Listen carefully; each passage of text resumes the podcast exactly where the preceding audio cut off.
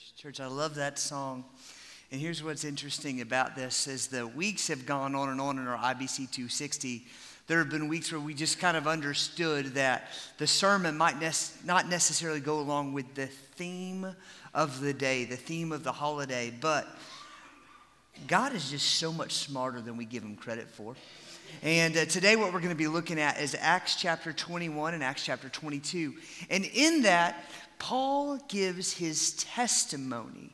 Paul gives his testimony of his conversion experience. So let me explain this to you how this connects with the season of Thanksgiving that we are in because Paul experienced the grace and goodness of Jesus, that produced within his heart a thankfulness for that grace, which in turn loosened his jaw and his lips and his tongue so that he could never stop speaking of the salvation and the grace in which he received on that faithful road as he was approaching to persecute Christians. Church, let me, under, let me help you understand something I've been really coming to terms with this week and even this morning as we were singing all of those fantastic hymns, those songs of gratitude. Something I'm coming to terms with is that the more that we are grateful, conscious of the grace that God has given us, church in turn, we are so much more likely to share, to speak of,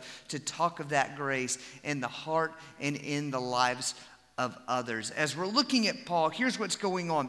Paul had this unending sense of gratitude, which in turn caused him to be incredibly bold. And I was kind of thinking what it must be like to be a part of Paul's entourage. Paul always had friends with him, he always had a following, a group of people that were always hanging out with Paul, that were going from town to town with him. But could you imagine being one of Paul's friends? Because Paul's that friend in high school that your parents warned you about. Like he really was. Like, think about it. Paul was that guy that was going to get you into trouble. If you don't believe me, ask that guy by the name of Silas. Like, Paul got Silas in prison. Like, you know that Silas's mom was like, do not hang out with that Paul kid. He's going to get you in trouble. And sure enough, Paul often got the people around him in trouble because of his heart and his zeal to make sure that the grace that was bestowed upon him would also be bestowed upon others. And so Paul wants to make his way to Jerusalem. Remember, like this metropolis, this megaplex, if you will, for Jews. And he wants to go there and preach the gospel. He wants to go there and make much of Jesus. But also, the church in Jerusalem was hurting financially. And because they were hurting financially, the Christian church, Paul was taking money. He had written letters to other churches, some of which we've already preached on this year. He had written letters to churches asking for them to send some finances that he could in turn bring to the church of Jerusalem to help support those Christians there so they could remain in that town and can continue to bring the gospel forward. So he wants to go, and in Acts 21, what you're going to see is all of these warnings, all of these warnings from three different groups of people telling Paul not to go to Jerusalem because he would experience persecution. There was three different groups of people. One guy, one prophet even grabbed a hold of Paul's belt, took Paul's belt off of Paul's waist, wrapped Paul's belt around his own wrist and says, "Just like this belt has shackled my hands, so will Paul be shackled in Jerusalem." Now, everybody else saw this as a sign, and a lot of people were saying, God has sent three messengers to tell you not to go to Jerusalem. And that's not how Paul took it. See, Paul was a little stubborn, praise the Lord. And what Paul said is, he said, Listen, God's not telling me not to go to Jerusalem.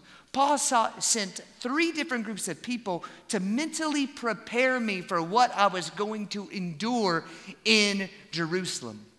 I also think that what God was doing was preparing Paul's entourage for what was going to happen in Jerusalem. Because I think that Paul was ready. Paul knew that he was willing to give his life for the sake of the gospel, but there were so many people around him that were kind of what we might call fringe Christians. We know these people. They're fans, not followers. And when things get tough, when things get hard, they're going to fall away. They're not going to stand boldly on the faith, and they weren't going to stand boldly next to Paul. And I have a feeling that scripture doesn't say this, but all of the people that followed Paul around, I think that that number got less and less as he got towards Jerusalem. I think throughout Paul's life, his really close friends that hung out with him, those ride or die friends, if you know what I mean, I think that those became fewer and fewer because they recognize that this whole ride or die concept, this concept that they would have to stand with Paul even when things got bad,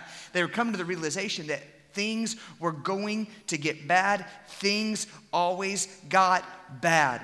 See, it was Vance Havner, a Christian from many years ago, who said, and listen to this a leader is somebody with a compass in his mind and a magnet in his heart. A compass is what you navigate by. You're able to tell what direction you're going in. The idea is that you that you think through, you navigate through with your mind, with your thought process, your values, and where you think God is calling you. But then in your heart, is a magnet that attracts people to your calling, your ministry, your vision. And Paul had both. He had a compass when he says, I'm going to Jerusalem because that's where God is calling me to go. But he also had this magnet because even when things got hard, even though the number might not have been large, there were still always a faithful few willing to follow Paul no matter what. In verse 14, it says, So when he would not be persuaded, we just stopped, we ceased, and we said, The will of the Lord be done. Finally, Paul just says, Guys, I'm going to go. And you don't have to go with me, but I am going to go and be faithful to do what God has called me to do. He had this unwavering desire to go, even though there were warnings. But once again, let me just go ahead and explain something. Just because you have been told that things are going to get hard and things are going to get rough and that life might be tough and that the mission that God has put before you might be difficult doesn't mean that it's the Lord telling you not to do it. I think often Christians think that the warning that things might be hard is really God saying, don't do it at all. When did God ever tell you to do anything that was easy? Think about that. In the Christian life, when we follow after Jesus, when have we ever been told to do anything easy? God calls us to do the hard stuff. Church, athletes live by the principle no pain, no gain. And I think for the same concept is true for Christians. No pain, no gain, meaning that everything that God has called us to do will cost us something. And I think the greater the reward, the greater the sacrifice. And just because life is going to get hard, just because fulfilling your calling is going to be tough, doesn't mean you shouldn't do it. Church, we have been told so many different times in this church's history that the things that we wanted to do were going to be so difficult or almost impossible, but this church has been faithful to do those things. And in turn, we sit in a building that is paid for because we were willing to do the hard stuff. I could go and track back year after year after year of Emmanuel, and we could even go to the years before I was ever born where we had some faithful saints that were willing to do the hard things to make much of the gospel. Church, just because we're told it's going to be hard doesn't mean we shouldn't do it. Now, let's look at Acts chapter 21, verse 26. He makes his way into Jerusalem. And after he gets into Jerusalem, he has an encounter with a guy by the name of James, the Apostle James, who was running the church at the time. And James gives him some advice. So let's look at verse 26. Then Paul took the men, and the next day he purifies himself along with them and went into the temple, giving notice when the days of persecution purification would be fulfilled and the offering presented for each of them. When the seven days were almost completed, the Jews from Asia, seeing him in the temple, stirred up the whole crowd and laid hands on him, crying out, Men of Israel, help! This is the man who is teaching everyone everywhere against the people of law and this place. Moreover, he even brought Greeks into the temple and has defiled this holy place. For they had previously seen Trophimus, the Ephesian, with him in the city. And they supposed that Paul had brought him into the temple. Then all all the city was stirred up, and the people ran together. They seized Paul and they dragged him out of the temple. And at once the gates were shut. And as they were seeking to kill him, word came to the tribune of the cohort that all Jerusalem was in confusion.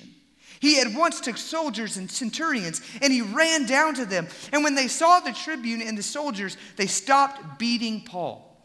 Then the tribune came up and arrested him and ordered him to be bound with two chains. He inquired who he was and what he had done. Some in the crowd were shouting one thing, some another. And as he could not learn the facts because of the uproar, he ordered him to be brought into the barracks. And when he came to the steps, he was actually carried by the soldiers because of the violence of the crowd, for the mob of the people following, crying out, Away with him. So you see that Paul was enduring some massive persecution, Paul, at the very end, they're screaming out, Away with him. That language should sound familiar because those Jews also used the very same language when they, Jesus was placed up next to Barabbas. And they were asked, What should we do with this man named Jesus? And they were saying, Away with him and crucify him. Same language as they're wanting to use with Paul. See, Paul took pleasure in knowing that he was receiving similar persecution as his Savior. He wrote that all throughout his epistles and all of his letters. See, every time that Paul handled persecution, he loved it because it was another connection between him and his Savior. So here's what we're seeing in this moment. He goes in to Jerusalem and he meets with James. And James tells Jesus, James the, James, the brother of Jesus, half brother, tells Paul, hey, listen, Go ahead and be all things to all people in some concepts, and go ahead and go into the temple. Go to where the Jews are and do a seven day cleanse of purification. What that meant was it was actually something that the Nazarites started and the Jews as a whole started to adopt. If you were away from Jerusalem and with Gentiles and Greeks and Hebrews, anybody that wasn't a Jew, if you were outside of the Jewish people for any sort of amount of time, you were viewed as unclean. And so, what they would do is they would take a seven days worth of purification, meaning they would go through some rituals and some processes in order to make themselves clean. They believed that even if you carried dust with you from outside Jerusalem, that that was almost like a sin, bringing in sin from the other countries into your camp. So they would make sure to be completely clean, that their clothes were completely clean, that their hair had no dust left in it. So for seven days, Paul and his entourage did the entire process that they were told to do. But then something ends up happening here. Something interesting ends up happening. And in the seven day process, Paul is hanging out with a guy named Trophimus. Trophimus was not from Jerusalem and he was not a Jew. And a rumor got started because guess what? No matter whenever you do anything for the Lord, there is going to be a rumor that starts. And when his rumor gets started, his rumor is, is that he took Trophimus and he walked Trophimus into the temple. And I'm not talking into the outer courts. The outer courts was where anybody was allowed to be. The temple had, let's just for the sake of this conversation, three main points. You had the outer courts, the inner courts, and the Holy of Holies. The Holy of Holies is only where the high priest could go on special days. And that's where they felt like the Spirit of God would dwell. But then you had the inner courts. And separating the outer courts and the inner courts was this little dividing wall, maybe about three feet high or so. And this dividing wall had laws written on it. And the laws were very clear. It basically said that if you were not a Jew, keep out. And if you stepped over this wall, you could in turn be put to death if you were not a Jew. See, Paul in turn has this rumor started about him that he took Trophimus into the temple. And they stepped past that wall, disgracing what their traditions were. But then also, these rumors got started that Paul was telling people that they should no longer fulfill or do any of the old Jewish customs, such as circumcision. He's, people were telling others that Paul was banning that and telling them they could not do that anymore. And Paul never did such a thing.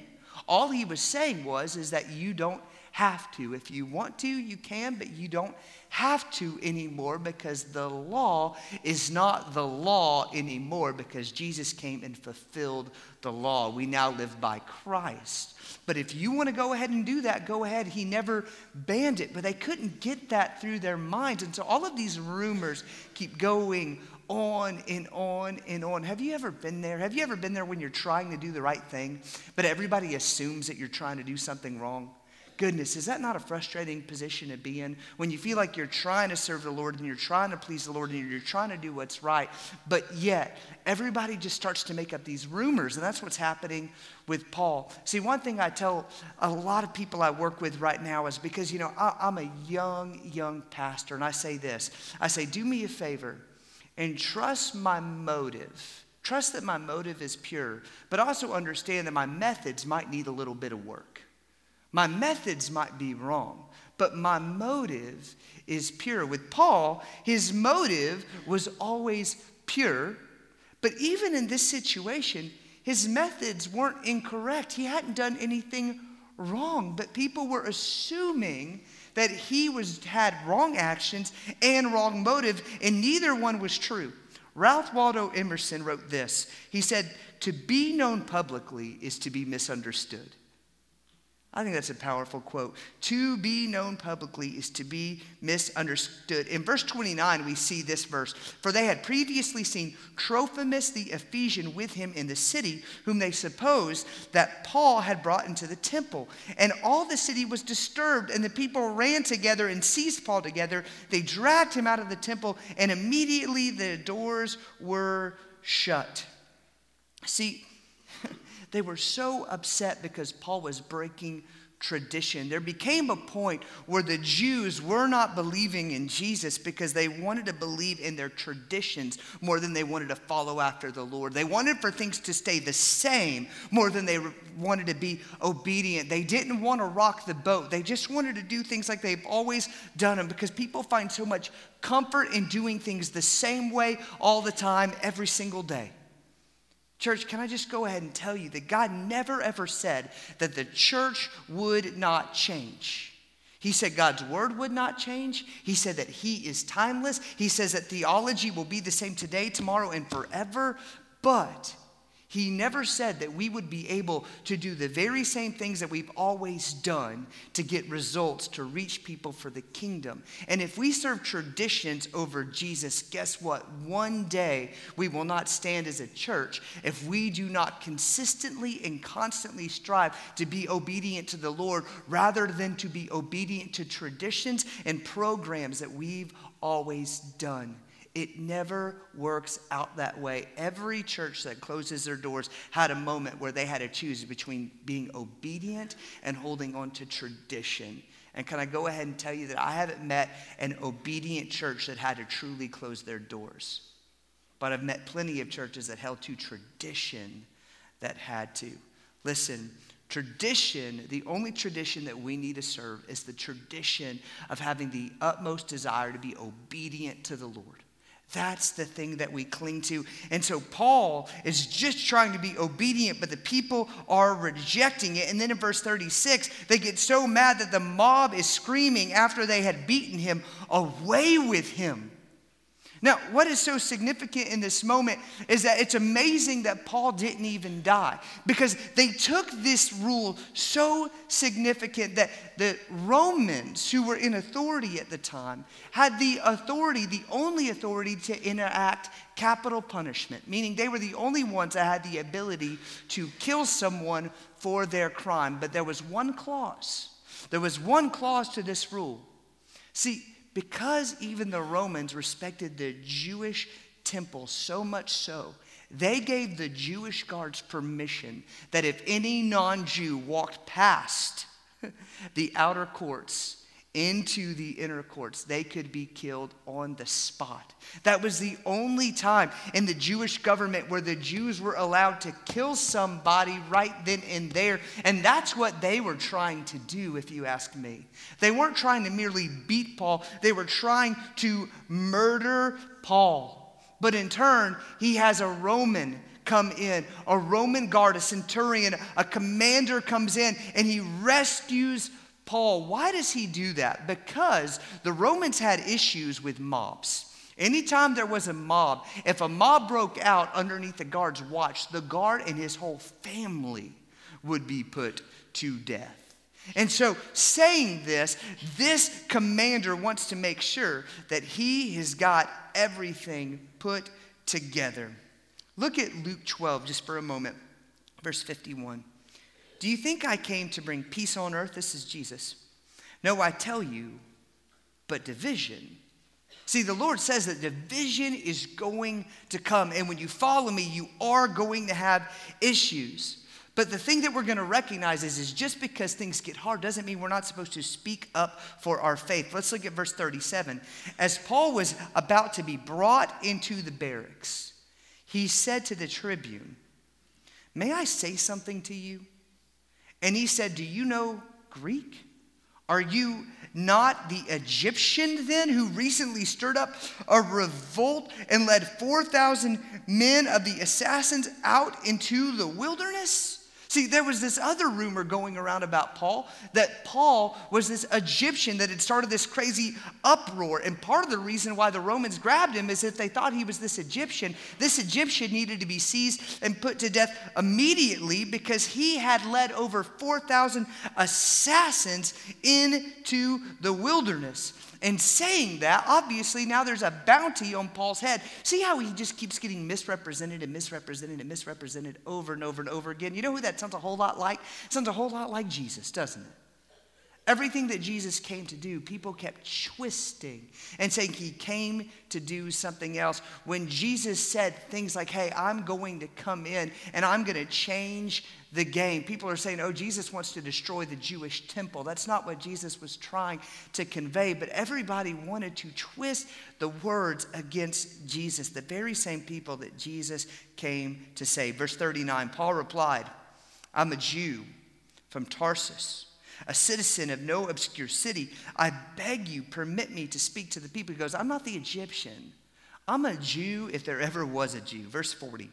And when he had given him permission, Paul, standing on the steps, motioned with his hands to the people.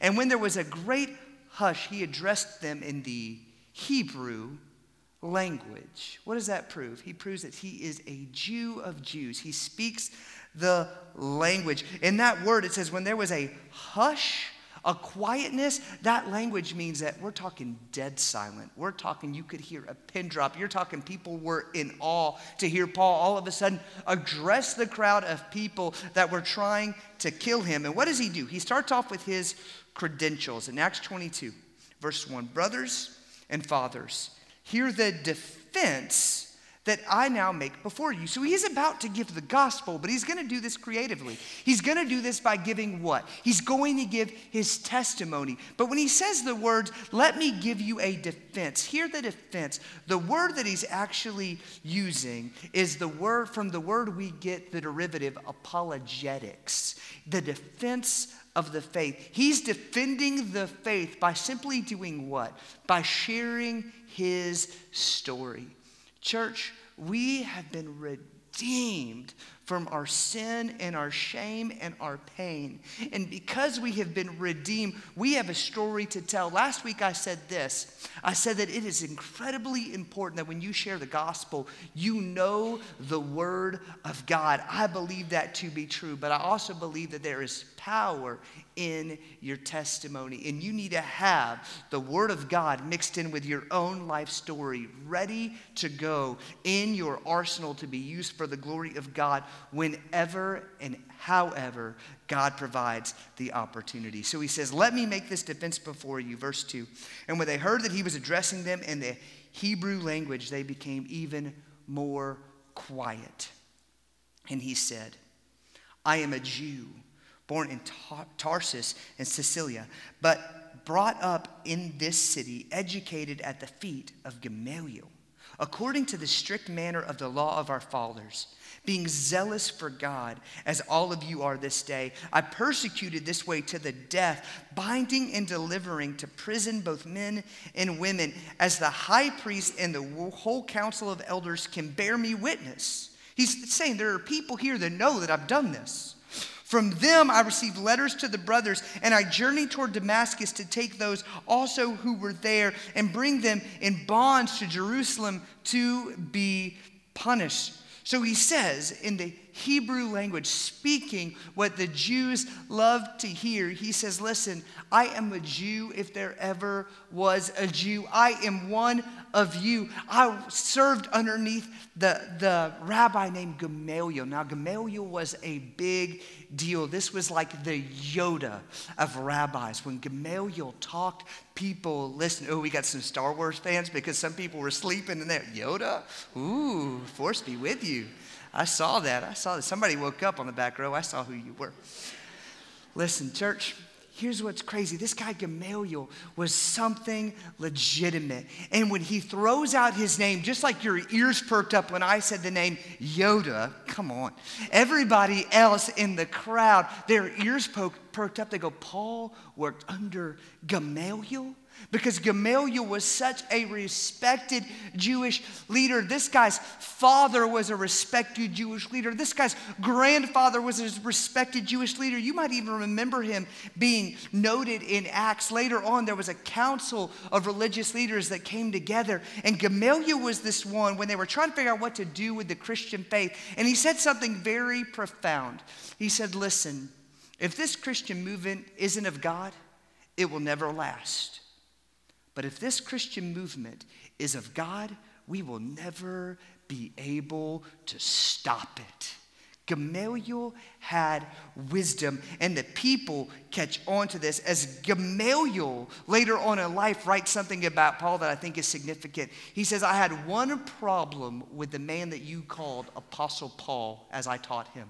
The one problem I had with the Apostle Paul was I could never keep enough books in front of the Apostle Paul. And this is a little bit of a side note, but I find it exciting. See, what he's saying about the Apostle Paul is he said Paul was a hungry learner. He never, ever stopped learning. And every time I'd put books in front of him, he would read them so quickly and understand the material. I would constantly have to get more. He tired me out because he constantly was striving to learn. Christians, I don't think that it's a mistake that God used a man that had such a desire to learn to be such a pillar in the Christian faith. What are we called to do? We are called to have a thirst for information that will bring us and others closer and closer to the Lord. So he brings up Gamaliel. He talks about how he has even persecuted Christians for the faith. Verse 4 I persecuted this way to the death, binding and delivering to prison both men and women, as the high priest and the whole councils can bear me witness. He's saying, as far as obedience goes, I even persecuted followers of Christ, I didn't just have zeal for the law, but I was a spokesperson for the Sanhedrin. This is similar to someone standing up on this pulpit and going, I am as East Texas as it gets. I can make biscuits and gravy. I can make chicken and dumplings. I can shoot a deer catch a fish, clean both of them, and I love Popeye's chicken. Like, I'm just telling you, like, these people understood that Paul was as as much like them as he could possibly be. He's generating this connection with them. And why is he doing that? Why is he doing his best to try to make a connection with him? Because he wants to turn around and give them the most important story in Paul's life, and that is the story of how Jesus came into his life and saved him. Verse 6 says, I was on my way and drew near to Damascus about noon, a great light from heaven suddenly shone around me, and I fell to the ground and heard a voice saying to me, Saul, Saul, why are you persecuting me? There's something significant about this testimony. He gives his testimony in the book of Acts three times. And this one is just a little bit different because he talks about this bright light coming, blinding him, as we find out later in the text. But this bright light showed up at what time? Noon. See, for a light to show up in the brightest, hottest part of the day and overpower the sun, Do you recognize the significance of the power of that light? Y'all, I have a whole lot of flashlights, and we can get a whole lot of spotlights out here. But here's the thing with all of you rednecks and all of your crazy expensive spotlights they don't really make a whole lot of difference at noon, do they? Can you see that beam of light coming out of your spotlight when it is bright and the sun is shining at noon? I don't think so. Some rednecks are like, you just wait, I'll show you one after the service. I get you. But here's the truth Nothing can overpower the sun except something that is coming straight from the glory of God. And what I believe that Paul saw, what that bright light was, was the holiness of Jesus after he had been restored, if you will, spending time with the Father in heaven. He had come back to earth to see the Apostle Paul restored no longer in his human but coming with all of his righteousness and his glory that is described as a bright, bright light blinding the apostle Paul. Verse 7 I fell to the ground. A voice says, Saul, Saul, why are you persecuting me? And I answered, Who are you, Lord? He said to me, I am Jesus of Nazareth, whom you are persecuting. Now, those who were with me saw the light, but did not understand the voice of the one who was speaking to me. And I said, What shall I do, Lord? And the Lord said to me, Rise and go into Damascus, and there you will be told all that is appointed for you. See, Paul has this incredible experience on the road this incredible experience. And he's doing everything he can in all of these verses to set up an opportunity for him to simply share what God has done in his life. Why did he go to Jerusalem and risk persecution? To make much of Jesus by sharing what Jesus had done in his life. Why did he go through all of those crazy Jewish rituals of purification? So that he'd have an opportunity to share what Jesus had done in his life after he had been beaten and the same people that wanted to kill him, he looks up at the Roman guard and says, Will you let me speak to them? Why does he do that? Because he wants to share what Jesus has done in his life. And then he explains and explains how he's just like them because he just wants them to accept the story of what Jesus has done in his life. And, and then he gives, he gives this concept, this story. Church, here's what I want for us to understand today Paul is doing everything he can to make an opportunity happen so that he can speak to others about the gospel. See, he didn't wait for an opportunity to be presented to him. See, most of the time, we just pray, God, if you want me to talk to somebody about Jesus, would you just make that situation really apparent? See, when I look at guys like Paul, what Paul said was, God, if you don't want me to tell somebody about Jesus, you better make that pretty apparent. I appreciate that. Hey, if you don't want me to go someplace, you better say it really crystal clear. If you don't want me to go and preach the gospel, if you don't want me to talk to somebody, you better make it very, very obvious, Lord, because I think that everybody I come in contact with would benefit from hearing about the story of how you came in my life and changed me and changed me from a murderer to a preacher. Church, do you recognize the difference in how we think? Church, I'm preaching to you just as much as I'm preaching to me. I think it's important that we recognize that Paul was so hungry to see the gospel go forward. And I think that that's exactly how Christ has called us to be. So, the two walking points I want us to walk away with today is really simple. The first one is know your testimony well. And my challenge for you is over the next week, hey, I'll even give you two weeks. Would you do everything you can to share your testimony with somebody who doesn't know it? Would you do everything you can have an opportunity to share your story about how God changed your life for the gospel sometime this week? Church, it's kind of funny. I was talking with some different people this week, and I'll tell you a story that somebody else told me pretty similar. See, for me personally, I grew up in a Christian home. I grew up around tons of Christians, but there's something I do know to be true. I do know that of all of the Christian adults that I was around, I really can't tell you any of their testimonies. See, they told me about their high school stories. They told me about their fun days when they were an athlete. They told me about their days when they were in crazy places like Vietnam. They told me stories about when they were a kid and they worked on farms, but they never thought it was important to share with me the story of how they came to faith in our Savior. They tell me stories about how God did some crazy cool things in their life, but not stories about how God actually saved them. Church, isn't it interesting that we have so many friends that we have so much information about? Is that weird to you? We have so much information about our friends. We can tell you what color car they drive. We can tell you what color car they want.